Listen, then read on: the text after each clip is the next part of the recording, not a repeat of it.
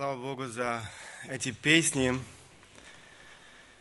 В какой-то мере то, о чем мы будем сегодня говорить, тесно взаимосвязано с содержанием этих песен, которые мы пели до сих пор сейчас здесь.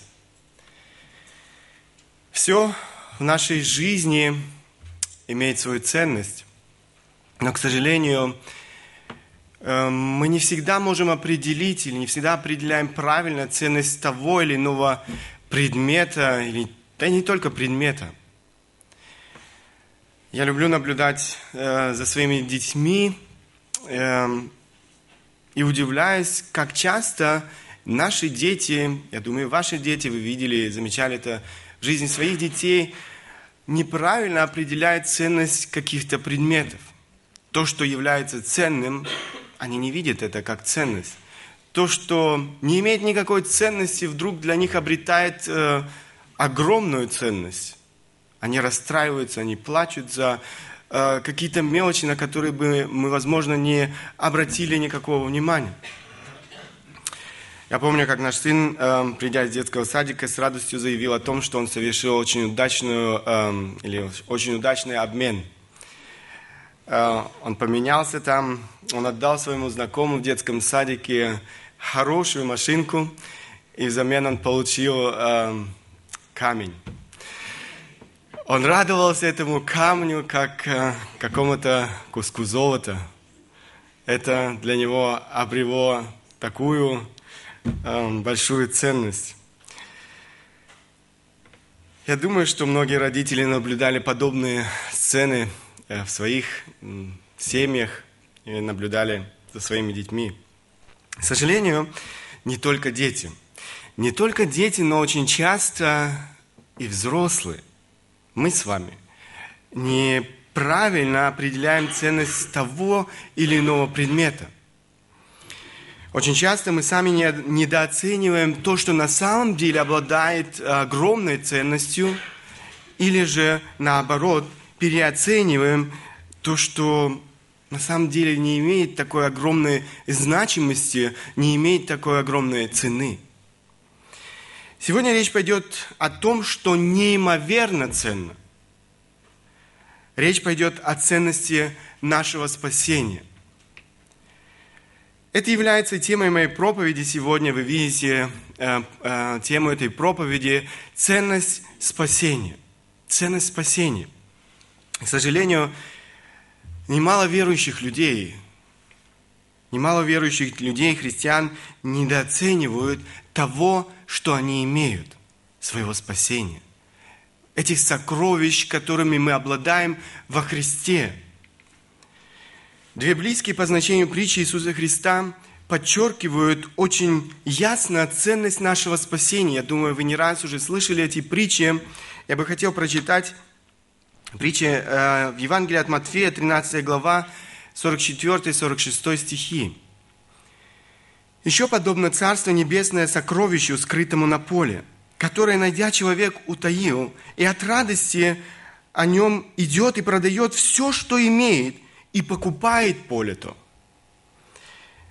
Еще подобно Царство Небесное купцу, ищущему хороших жем, э, жемчужин, который, найдя одну, драгоценную жемчужину, пошел и продал все, что имел, и купил ее. В первой притче человек, который нашел сокры, э, сокровище, сокрытое на поле, мы читаем, продает все, что имеет. Все, что имеет. Чтобы стать обладателем поля, на котором находилось это сокровище – то, что он нашел на этом поле, было несравненно ценно. Оно было несравнимо ценнее всего того, чем он обладал до сих пор. В другой притче купец, найдя одну, одну драгоценную жемчужину, идет и продает, здесь мы читаем опять же все, все те жемчужины, которыми он обладал до сегодняшнего дня, до того времени, когда он нашел эту драгоценную жемчужину. Чтобы купить одну.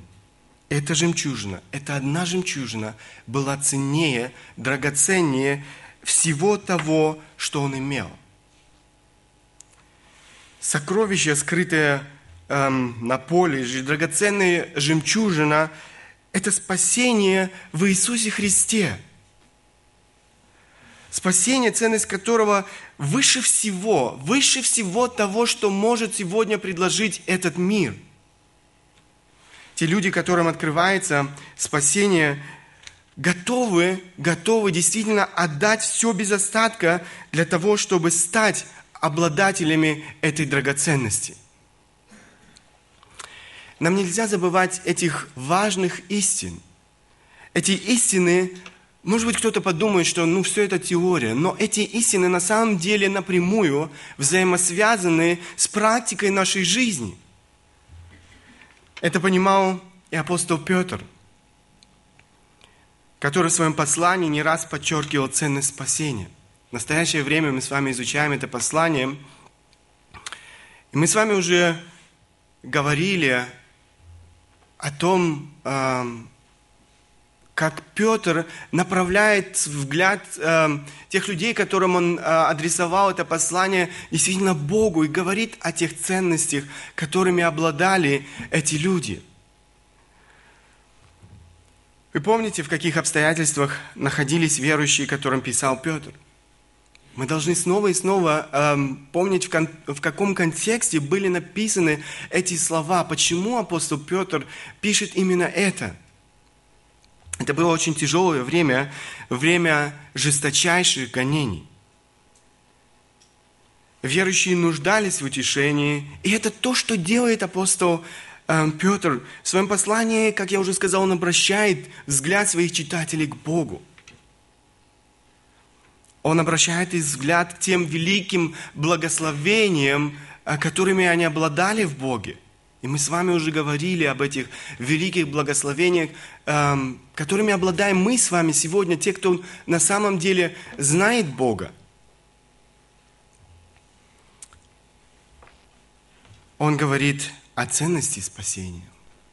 Это то, ради чего, ради чего стоит отдать все – ради чего отдать, э, стоит отдать все, все, что мы действительно имеем.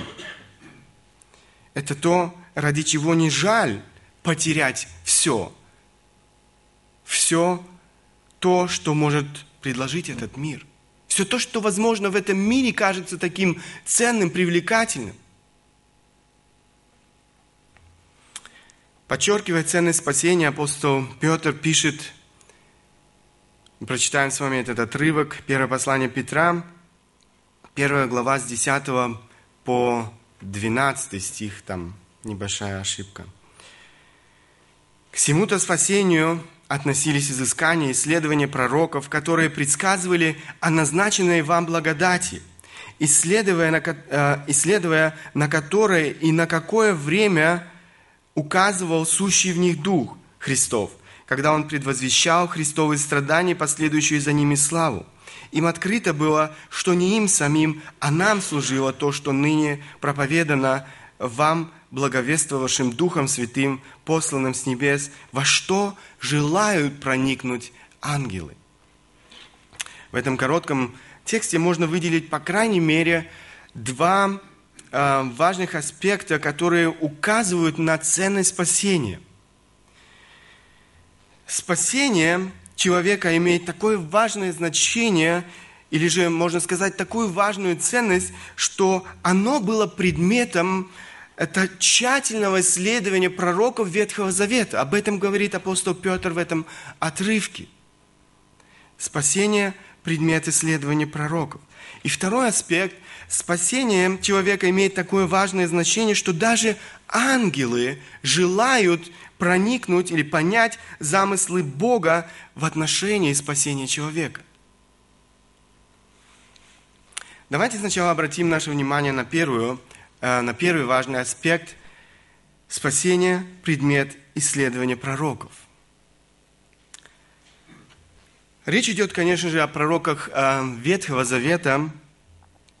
И мы читаем, что, несмотря на то, что эти пророки, побуждаемые Духом Святым, они эм, предсказывали, пишет апостол Петр здесь, о назначенной нам, людям Нового Завета, благодати, они не могли понять многого. Они сами предсказывали, но в то же время многого они не могли понять. Они не понимали, но очень и очень хотели, хотели понять замыслы Бога в отношении спасения человека. Посмотрите, эм, апостол Петр пишет, к всему-то спасению относились изыскания и исследования пророков. Здесь мы находим два очень интересных слова. На русский язык они переводятся как изыскание и исследование. Первое, греческое, э, первое слово, которое на русский язык переводится как изыскание, с греческого можно переводить как разыскивать, искать, изыскивать. А второе исследование – это расспрашивать, разузнавать, исследовать, разведывать. По поводу этих слов эм, один словарь пишет или говорит следующее. «Э, предложенное сочетание, оно усилительное. Эм, поиск – более общий термин, отыскивание же обозначает тщательный, э, скрупулезный процесс работы мысли и исследования, э, которые сопровождают поиск. Эти два глагола используются вместе, чтобы передать идею усердия, э, с которым э, ищется озарение, то есть с которым они пытались найти ответ на эти вопросы. Другими словами, пророки Ветхого Завета очень тщательно и очень скрупулезно э, исследовали все эти обетования для того, чтобы найти ответы на вопросы, касающиеся спасения человека. Они прилагали много усилий для того, чтобы найти ответы на эти вопросы. Это не оставляло их в покое. И в 11 стихе э, написано, какие вопросы искали пророки ответы. Исследования, на, ко- э, и на какое время указывал сущий в них Дух Христов, когда Он предвозвещал Христовые страдания и последующую за ними славу. Чтобы вы могли лучше понять этот стих, я прочту его в современном переводе «Слово жизни». Они старались вычислить, на кого и на какое время им указывал находившийся в них Дух Христа, заранее свидетельствовавший о предназначенных Христу страданиях и о последующей после них славе. Нужно сказать, что пророки Ветхого Завета и все верующие Ветхого Завета не остались неспасенными. Они обрели спасение по вере, и основанием для их спасения, как и для верующих Нового Завета, для нас с вами, была искупительная жертва Иисуса Христа на Голговском кресте, и ничто иначе. Здесь действительно нет никакого различия. Люди всех поколений спасались и спасаются только благодаря искупительной жертве Иисуса Христа. Разница состоит лишь в том, что они смотрели вперед. Они смотрели вперед. Основывая свою веру на обетованиях Бога о пришествии Мессии, о пришествии Спасителя, они обрели спасение без того, чтобы увидеть, каким образом этот план спасения был осуществлен Богом. В отличие от них, мы смотрим сегодня назад. Мы смотрим назад, зная, каким образом был приведен в исполнение этот план спасения. Божий план спасения человека. Самое первое из этих обетований о спасении мы находим сразу же после грехопадения человека. После грехопадения Адама и Евы. Самой первой книге Библии «Бытие». Бог, обращаясь к обольстителю, дьявол говорит эти слова, «И вражду положу между тобою и между женою, и между семенем твоим и между семенем ее. Оно будет поражать тебя в голову, а ты будешь жалить его в пету». Бытие 3 глава 15 стих. Это самая первая благая весть, которая прозвучала для эм, людей, которые совершили грех. семя жены или же потомок жены, сегодня мы знаем, это Христос поразит дьявола, уничтожит дьявола. За этим обетованием на протяжении долгого времени следует еще много других обетований, которые дополняют или же уточняют э, план спасения, план спасения человека Богом. Пророк Исаия говорит о том, что Мессия будет рожден девой, девушкой, не познавшей мужа. Исайя 7 глава 14 стих. «Итак сам Господь даст вам знамение, се дева во чреве примет и родит сына, и нарекут ему имя Эммануил». Представьте себе, как непросто было понять эту истину пророкам Ветхого Завета. Как может родить женщина, которая не познала мужчину? Девушка, которая является девственницей. Ведь всем известно, что для рождения ребенка нужны двое, женщина и мужчина. Сегодня мы читаем уже в Новом Завете о том, как это стало возможным. Но пророки Ветхого Завета не знали этого. Другое пророчество Исаии говорит о том, что Бог воплотится в человеке. Исаия 9 глава 6 стих.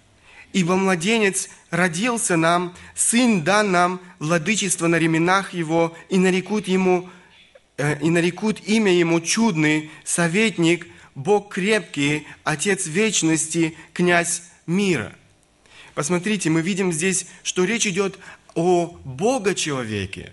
Речь идет эм, о Боге, который э, воплотился в человеке. С одной стороны, Младенец родился нам. С другой стороны, здесь написано в этом же стихе Бог крепкий, Отец вечности. Это действительно непостижимо уму. Как человек мог стать Богом? Мы привыкли это слышать, для нас кажется это чем-то обыкновенным, простым, ясным. Но представьте себе пророков Ветхого Завета – которые не знали всего этого, всего того, что знаем мы сегодня, читая Новый Завет. Еще один важный вопрос не оставлял умы пророков Ветхого Завета в покое. Как совместить, как совместить страдания Мессии и последующую за ним славу? Опять же, об этом пишет апостол Петр. Первая группа пророчеств о страданиях Иисуса Христа – относится к первому пришествию э, Христа на эту землю. Например, в 21 псалме описывается распятие Иисуса Христа на кресте. Очень известная 53 глава из книги пророка Исаии описывает много деталей страданий Иисуса Христа. Евреям было, было трудно представить себе страдающего Мессию.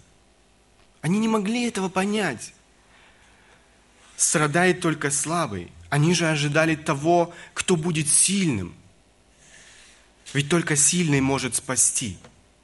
И до сегодняшнего дня есть немало евреев, которые утверждают, что в этих стихах речь, и, э, речь не идет о, страдай, или о страданиях Мессии, о страдающем Мессии, но э, речь идет об Израиле, об Израиле, который страдает – о страданиях Израиля как народа.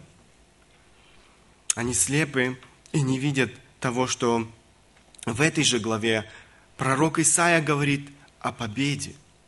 О победе. И эта победа заключается в заместительной жертве Иисуса Христа на Голговском кресте за наши грехи.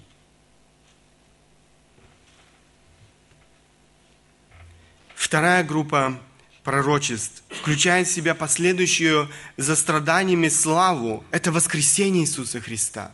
Это вознесение Иисуса Христа эм, к Отцу. Это восхождение Иисуса Христа на трон. Это второе пришествие Иисуса Христа, Его правление в тысячелетнем царстве. Эти пророчества можете прочитать у Исаи, эти пророчества можете увидеть в книге Даниила, эти пророчества можете прочитать в книге Захарии.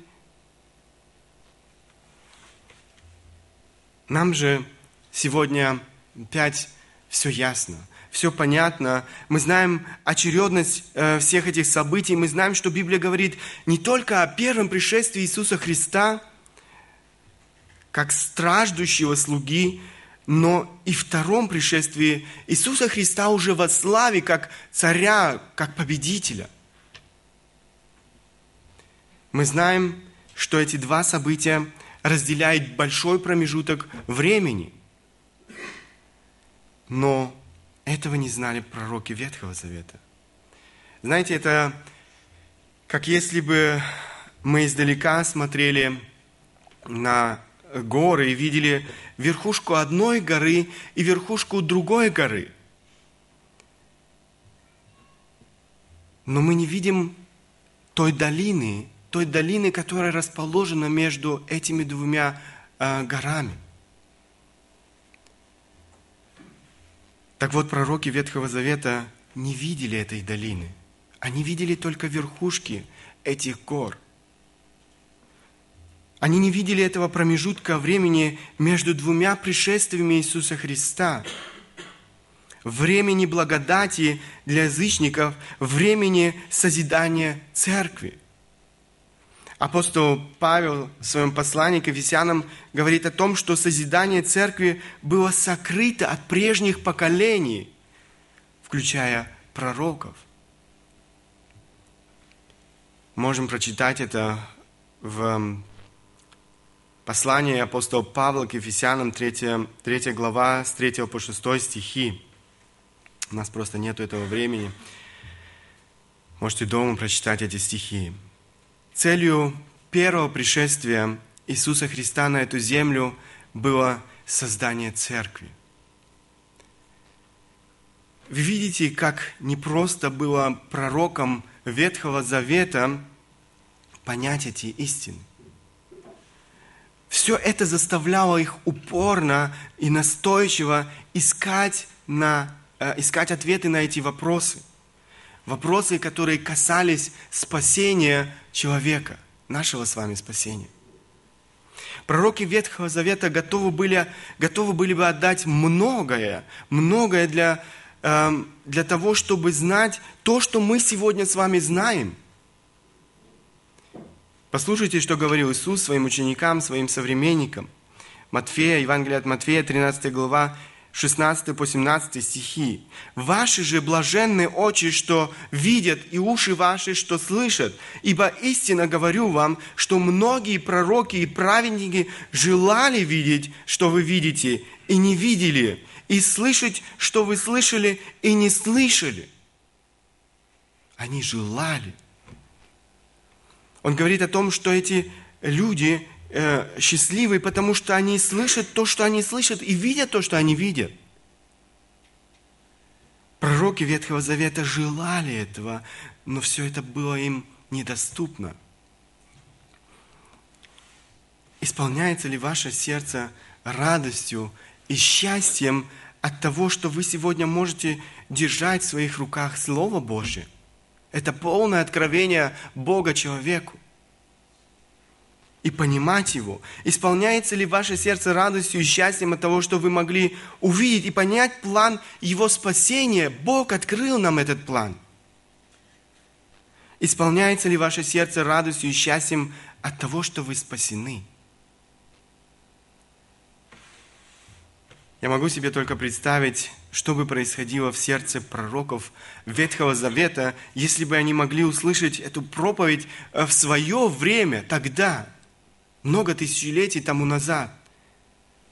С каким вниманием и каким, каким бы восторгом была воспринята эта проповедь. Это то, что они так желали узнать. Это то, что они так желали понять. Итак, до сих пор мы с вами говорили о том, какую ценность спасение человека представляло для пророков Ветхого Завета, и с каким рвением и усердием они пытались действительно найти ответы на эти вопросы. Но это еще не все. Спасение человека имеет такое важное значение, что даже ангелы желают понять, эм, вникнуть э, в э, тайну э, спасения человека, понять замыслы Бога в отношении этой тайны. Спасение – предмет исследования ангелов. Давайте прочитаем еще раз эти стихи. К всему-то спасению относились изыскания и исследования пророков, которые предсказывали о назначенной вам благодати, исследуя на которые на какое время указывал сущий в них Дух Христов, когда Он предвозвещал Христовые страдания и последующую за Ним славу. Им открыто было, что не им самим, а нам служило то, что ныне проповедано вам благовествовавшим Духом Святым, посланным с небес, во что желают проникнуть ангелы. Мы говорили с вами уже о пророках э, Ветхого Завета, которые проявляли такой огромный интерес, огромный интерес к спасению человека. Но апостол Петр говорит не только о пророках Ветхого Завета. Он говорит о том, что и ангелы проявляют неимоверный интерес к спасению человека. Апостол Петр пишет, во что желают проникнуть ангелы. Опять же, это два очень интересных слова «желают проникнуть». Эм, Первое слово «желать» горячо можно переводить, э, стремиться, хотеть очень сильно. И э, этот сильный глагол, обозначающий еще невыполненное стремление, обозначает длительное действие, которое не достигло выполнения.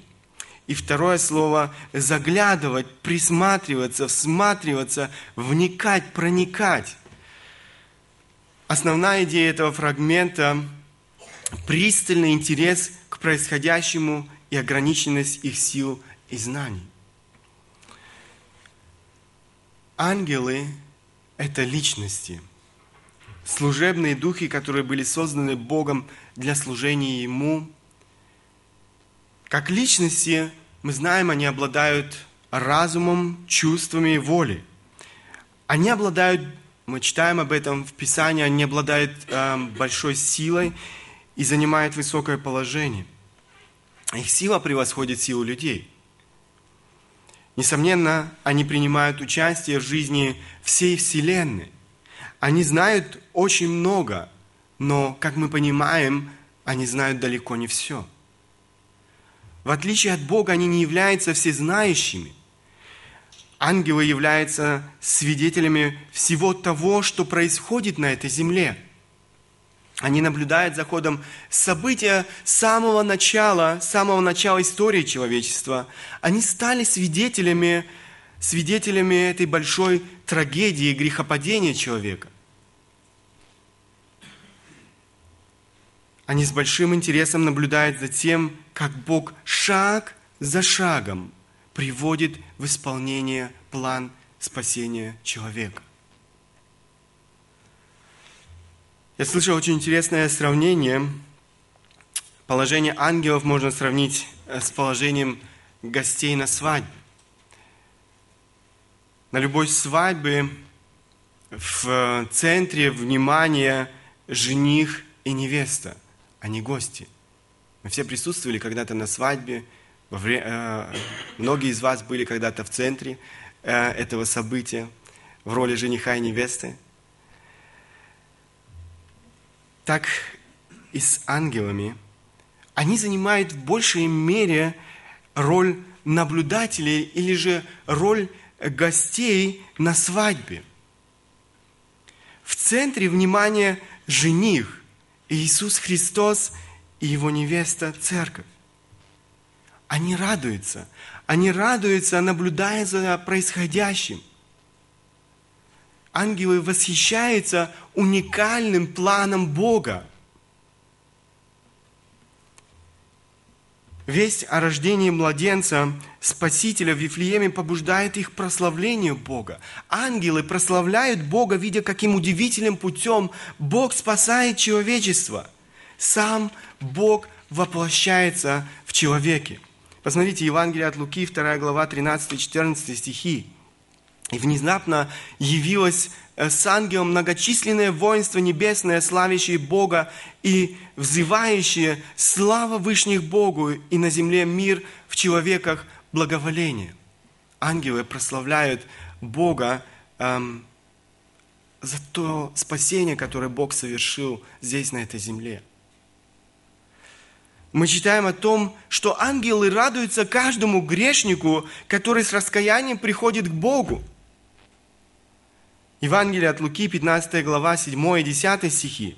Сказываю вам, что так на небесах более радости будет об одном грешнике кающемся, нежели о 99 праведниках, не имеющих нужды в покаянии. Так говорю вам, бывает радость у ангелов Божьих и об одном грешнике кающемся. Несмотря на то, что ангелы занимают такое высокое положение во Вселенной, существуют некоторые важные различия между ангелами и людьми, именно касающиеся э, спасения. Спасение предназначено не для ангелов, но для человечества.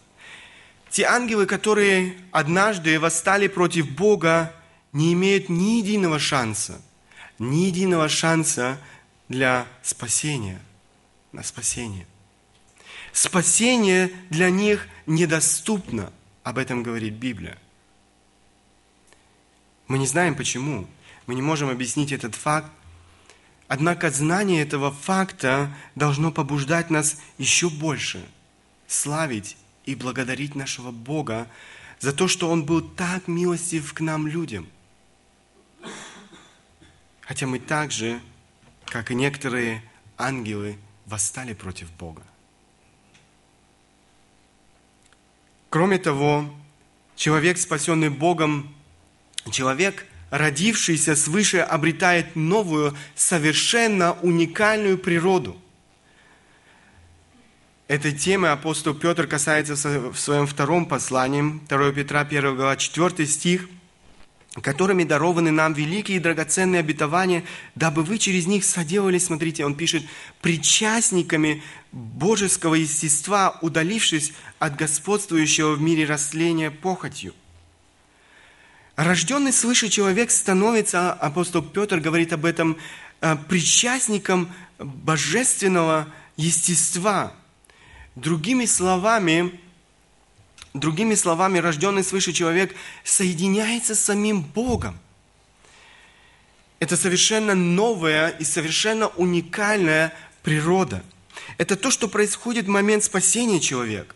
Спасение – это не какой-то предмет, который человек э, получает и который он может когда-либо потерять. Спасение – это радикальная перемена природы человека. Здесь можно приводить еще много других стихов из Библии. Э, Библии. Езек, пророк э, Езекииль, например, говорит об этом в 36 главе. Еремия говорит эм, еще в Ветхом Завете. Эм, и Иоанн э, говорит в своем послании об этом. И много, много других стихов. Эта новая природа человека отличается даже от той природы, которой человек обладал до своего грехопадения – Именно поэтому однажды рожденный свыше человек не может отпасть от Бога. Не может отпасть от Бога ни в этой жизни, ни в будущем, в жизни вечной. Это, кстати, то, что дает каждому рожденному свыше человеку эту силу, эту силу противостоять греху, эту силу жить жизнью, которая угодна Богу, которая прославляет Бога. Мы никогда не сможем это из своих собственных сил. Это еще одно важное отличие. Несмотря на то, что ангелы, которые не согрешили, святы, они находятся в присутствии Бога, они могут иметь общение с Богом, они не являются частью Бога. Еще один аспект я бы хотел здесь отметить человек, рожденный свыше, становится не только частью Бога, но и частью тела Христа, частью Его церкви. Ангелы не являются частью церкви. Я уже э, говорил сейчас, они скорее выполняют эту или занимают эту роль э, наблюдателей за всем тем, что происходит на этой земле. в этих взаимоотношениях между Богом и церковью. В церкви Бог демонстрирует всему духовному миру свою мудрость. Об этом вы можете прочитать, опять же, в послании к Ефесянам, 3 глава, с 8 по, 1, э, по 11 стихи. В последнее, э, самое последнее, что бы я, что бы я хотел отметить, церковь, или же можно сказать, каждого отдельного верующего человека, ожидает слава со Христом. Римлянам, послание к римлянам, 8 глава, 29-31 стихи. «Ибо кого Он предузнал, тем и предопределил быть подобными образу Сына Своего, дабы Он был первородным между многими братьями. А кого Он предопределил, тех и призвал. А кого призвал, тех и оправдал. А кого оправдал, тех и прославил. Нас ожидает слава. Интересно, что Павел, говоря о прославлении, использует здесь будущее время. Тем самым он подчеркивает, подчеркивает то, что эм, это без всякого сомнения совершится. Это то, что нас ожидает. Это то, чего не имеют ангелы. Это то, что приготовил Бог для, для своего спасенного народа. Этим уникально спасение человека. Автор одной книги пишет то, что ангелы, для которых это не предназначено так, как для нас, желают вникнуть в его тайны, еще более расширяет превосходство спасения, открытого нам. Тот факт, что ангелы пытаются вникнуть в суть э, или понять все тайны этого спасения, которое предназначено нам, людям, говорит о том, как превосходно это спасение.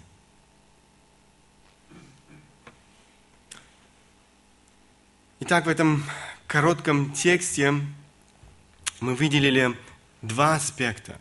Два аспекта, которые указывают на ценность, или же можно сказать, на превосходство спасения.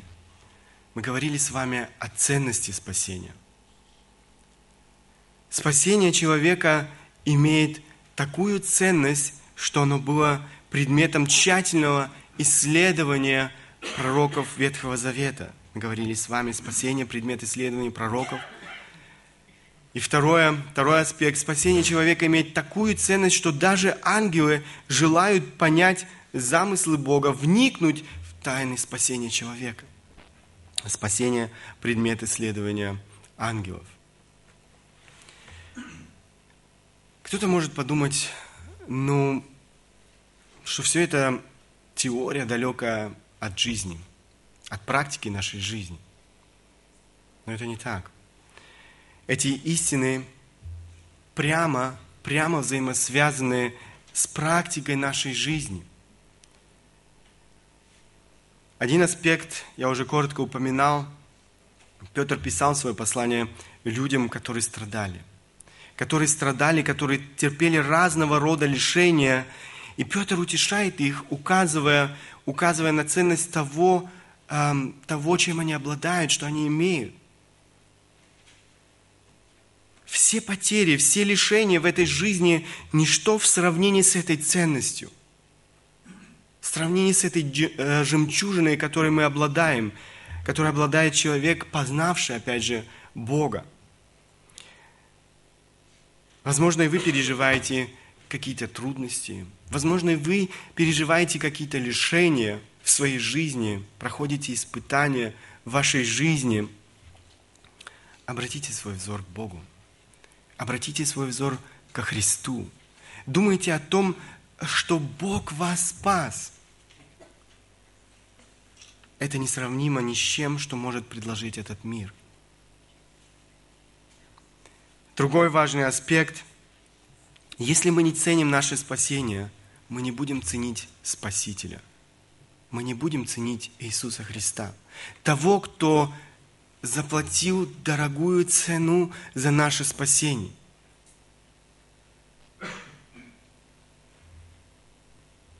Спасение и Спаситель нераздельны. Наше спасение стоило ему жизни. К сожалению, как я уже сказал, немало верующих людей, христиан, недооценивают. Недооценивают того, что они имеют. Или, возможно, со временем эм, забывают о ценности того, чем они обладают. Знаете, к чему это приводит? Мы открываем себя для разного рода для разного рода опасностей, для разного рода искушений. Мы растрачиваем свои силы, мы растрачиваем свое время, мы растрачиваем свои деньги э, в поисках чего-то более ценного. Сегодня этот мир демонстрирует свои прелести в очень красивой, э, в очень э, привлекательной такой упаковке, выдавая, опять же, все это за великие ценности – если то, что предлагает Христос, не является для нас сверхъестественным, э, сверхценным, мы будем хвататься за все то, что предлагает этот мир. В своих красивых упаковках. Деньги, дом, машина, эм, карьера, власть, эм, признание людей и так далее и тому подобное. Мы можем продолжать этот список до бесконечности. И, к сожалению, много людей как раз в нашем обществе – здесь, на Западе, хватаются за все это, думая, что это действительно обладает какой-то ценностью.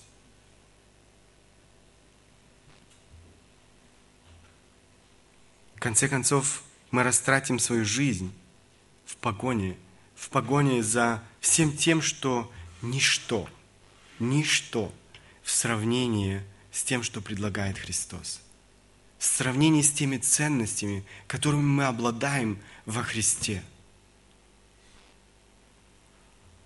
Я бы хотел, чтобы каждый из нас задал себе эти вопросы. Ценишь ли ты то, чем ты обладаешь сегодня во Христе? Дорожишь ли ты своим спасением? Радуешься ли ты своему спасению сегодня – Благодаришь ли ты Иисуса Христа за это великое спасение?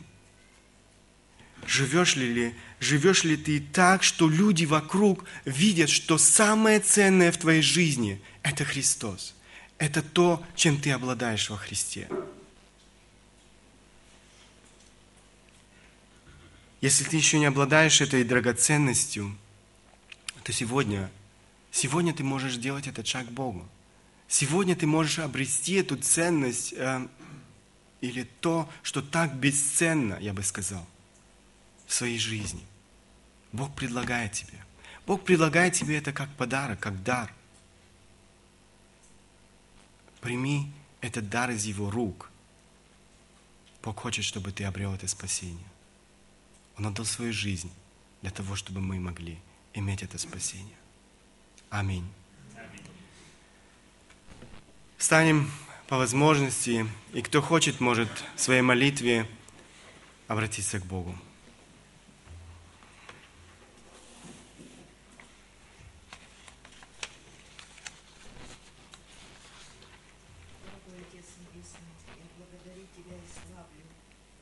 за эту милость к нам, людям, грешным и негодным, что Ты, Господи, послал Сына Своего Единородного. Я благодарю, мой Господь, мой Иисус Христос, что Ты не прошел меня мимо, что Ты